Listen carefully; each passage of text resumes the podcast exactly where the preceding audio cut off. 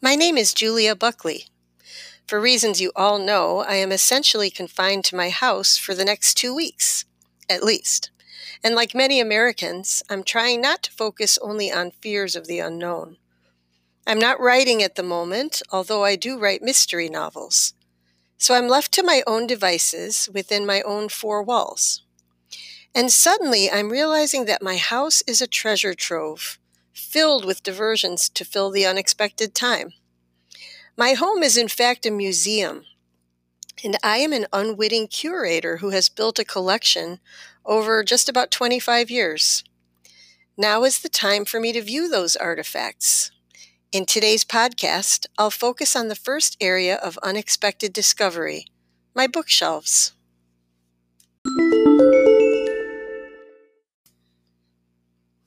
On just one bookshelf in my front hallway, I happen across my humor shelf, a collection of the great humorists of the 20th century, from James Thurber to P.G. Wodehouse.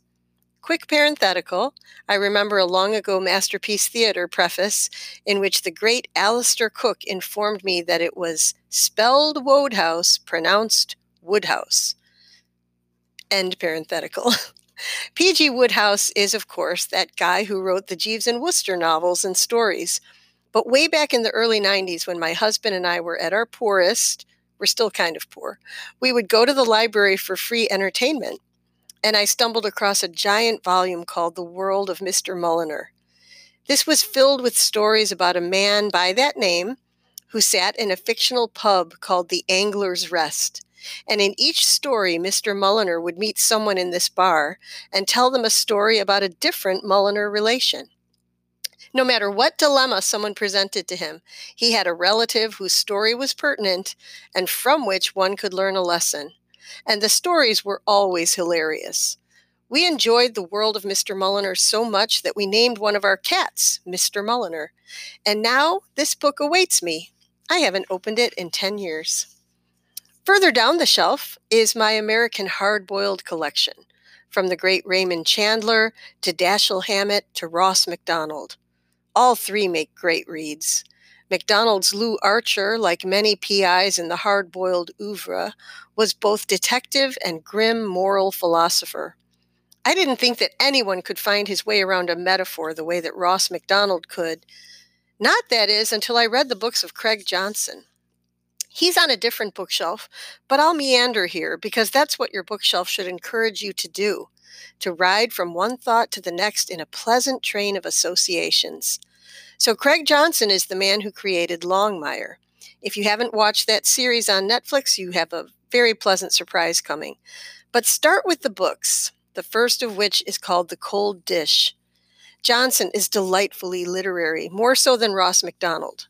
Johnson's titles are generally borrowed from great literary works. My favorite was called Hell is Empty, an homage to Shakespeare's The Tempest, in which the king's son Ferdinand leaped off a ship that seemed to be on fire and cried, Hell is empty, and all the devils are here. That phrase applies nicely to a mystery title, doesn't it? And speaking of The Tempest, Anyone who reads my Blue Lake series knows that I am a huge fan of the suspense novels written by the late Mary Stewart. One of my favorites, located on a different office bookshelf, is called This Rough Magic. It's also an homage to The Tempest. Each chapter begins with an epigraph from the play. And the characters, all gathered on the beautiful island of Corfu, are thematically based on some of the basic ideas in Shakespeare's play. There's an old retired actor to represent the character of Prospero, a young innocent woman who becomes a new Miranda, and an evil islander who represents Caliban, taking pot shots at a friendly dolphin, Ariel. But I have digressed. Back to my current bookshelf. Here are even more mysteries that I read about 20 years ago by Sarah Paretsky and Sue Grafton and Martha Grimes, all of those women kept me up at night with their tales of mystery and suspense, as did Jill McGown and Elizabeth George and P.D. James and Ruth Rendell. Oh, and here is my Agatha Christie collection. I used to go to a used bookstore down the street, now gone, sad to say, and buy up the fancy leather look hardbacks two or three at a time. Joe of Joe's Books recognized me after a while and would put the books aside because he knew I was trying to build up a fancy Agatha Christie collection. Now I have it, and I have many Agatha inspired worlds at my fingertips if and when I choose to reread. I also have a beautiful coffee table book called Agatha Christie's Devon, a pictorial tour of Devon and Torquay, where Christie grew up, and which became the inspiration for many of her famous mysteries.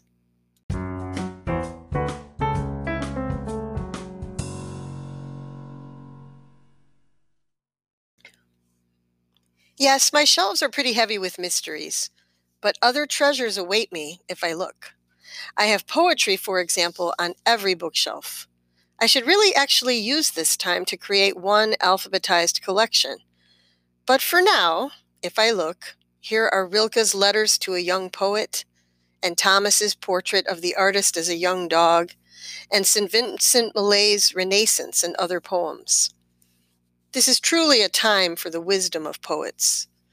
I often think of Millay's tribute to her mother in a poem called The Courage That My Mother Had, especially since the death of my own mother. Millay wrote in her last two stanzas The golden brooch my mother wore, she left behind for me to wear. I have no thing I treasure more, yet it is something I could spare Oh, if instead she'd left to me the thing she took into the grave, that courage like a rock, which she has no more need of, and I have. Yes, this is a time to listen to the voices of poets, those brilliant minds who, often when young, did the work of sorting out the inexplicable aspects of humanity or to simplify life to one humble supplication, as Dylan Thomas did in his speaker's prayer in Under Milk Wood. We are not wholly bad or good who live our lives under milk wood, and thou, I know, wilt be the first to see our best side, not our worst. Oh, let us see another day. Bless us all this night, I pray, and to the sun we all will bow and say goodbye, but just for now. Oh, how I love the voices of the poets in these volumes on my shelves. And there are more, many more, from the romantics to the moderns. And I haven't even gotten to the children's books. These are on a totally different shelf, though, and should probably be a different podcast because there are so many wonderful tales that engender my nostalgia. Not just the books I read to my own children, but books I read I read, sorry, when I was a child. Books that help to form the self that I am today as I touch these spines of various volumes with such loving attention. I will say that my reading for today is a children's book. It's an old early printing of P.L. Travers' Mary Poppins, a wonderful illustrated hardback that I found in an antique shop last summer. I grew up watching the movie with Julie Andrews, but I never actually read the book.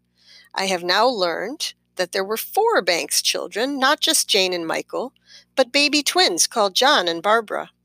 A little nugget of informational treasure, the kind you can find by opening any book. And that brings me to the last wonderful thing that exploring your own bookshelves can bring the physical surprises. I have always been, for example, a book tucker. That is, rather than toss away a postcard or a photograph or a pretty thank you card, I will slide it into the pages of a book. So, in opening old books, I find all sorts of forgotten artifacts of a life lived, reminders of friendships and long lost neighbors, and the beautiful script like handwriting of certain relatives. I have found pictures of my babies from the days of film cameras when I brought in a roll of 20 hoping for at least five good shots. And some were just terrible, or so I thought. But they were so expensive, I couldn't bear to throw the bad ones away. Now, discovering them 20 or so years later, they are treasures, and they are more wonderful for their imperfection. The eyes looking away, the messy hair, the blurry hand captured on film forever. I love them anew. Thank you, bookshelves. You will provide many days' adventures if I commit to the exploration. In my next podcast, I will expand on another area of the house that can bring unexpected treasure. Until then, what delights await on your bookshelves?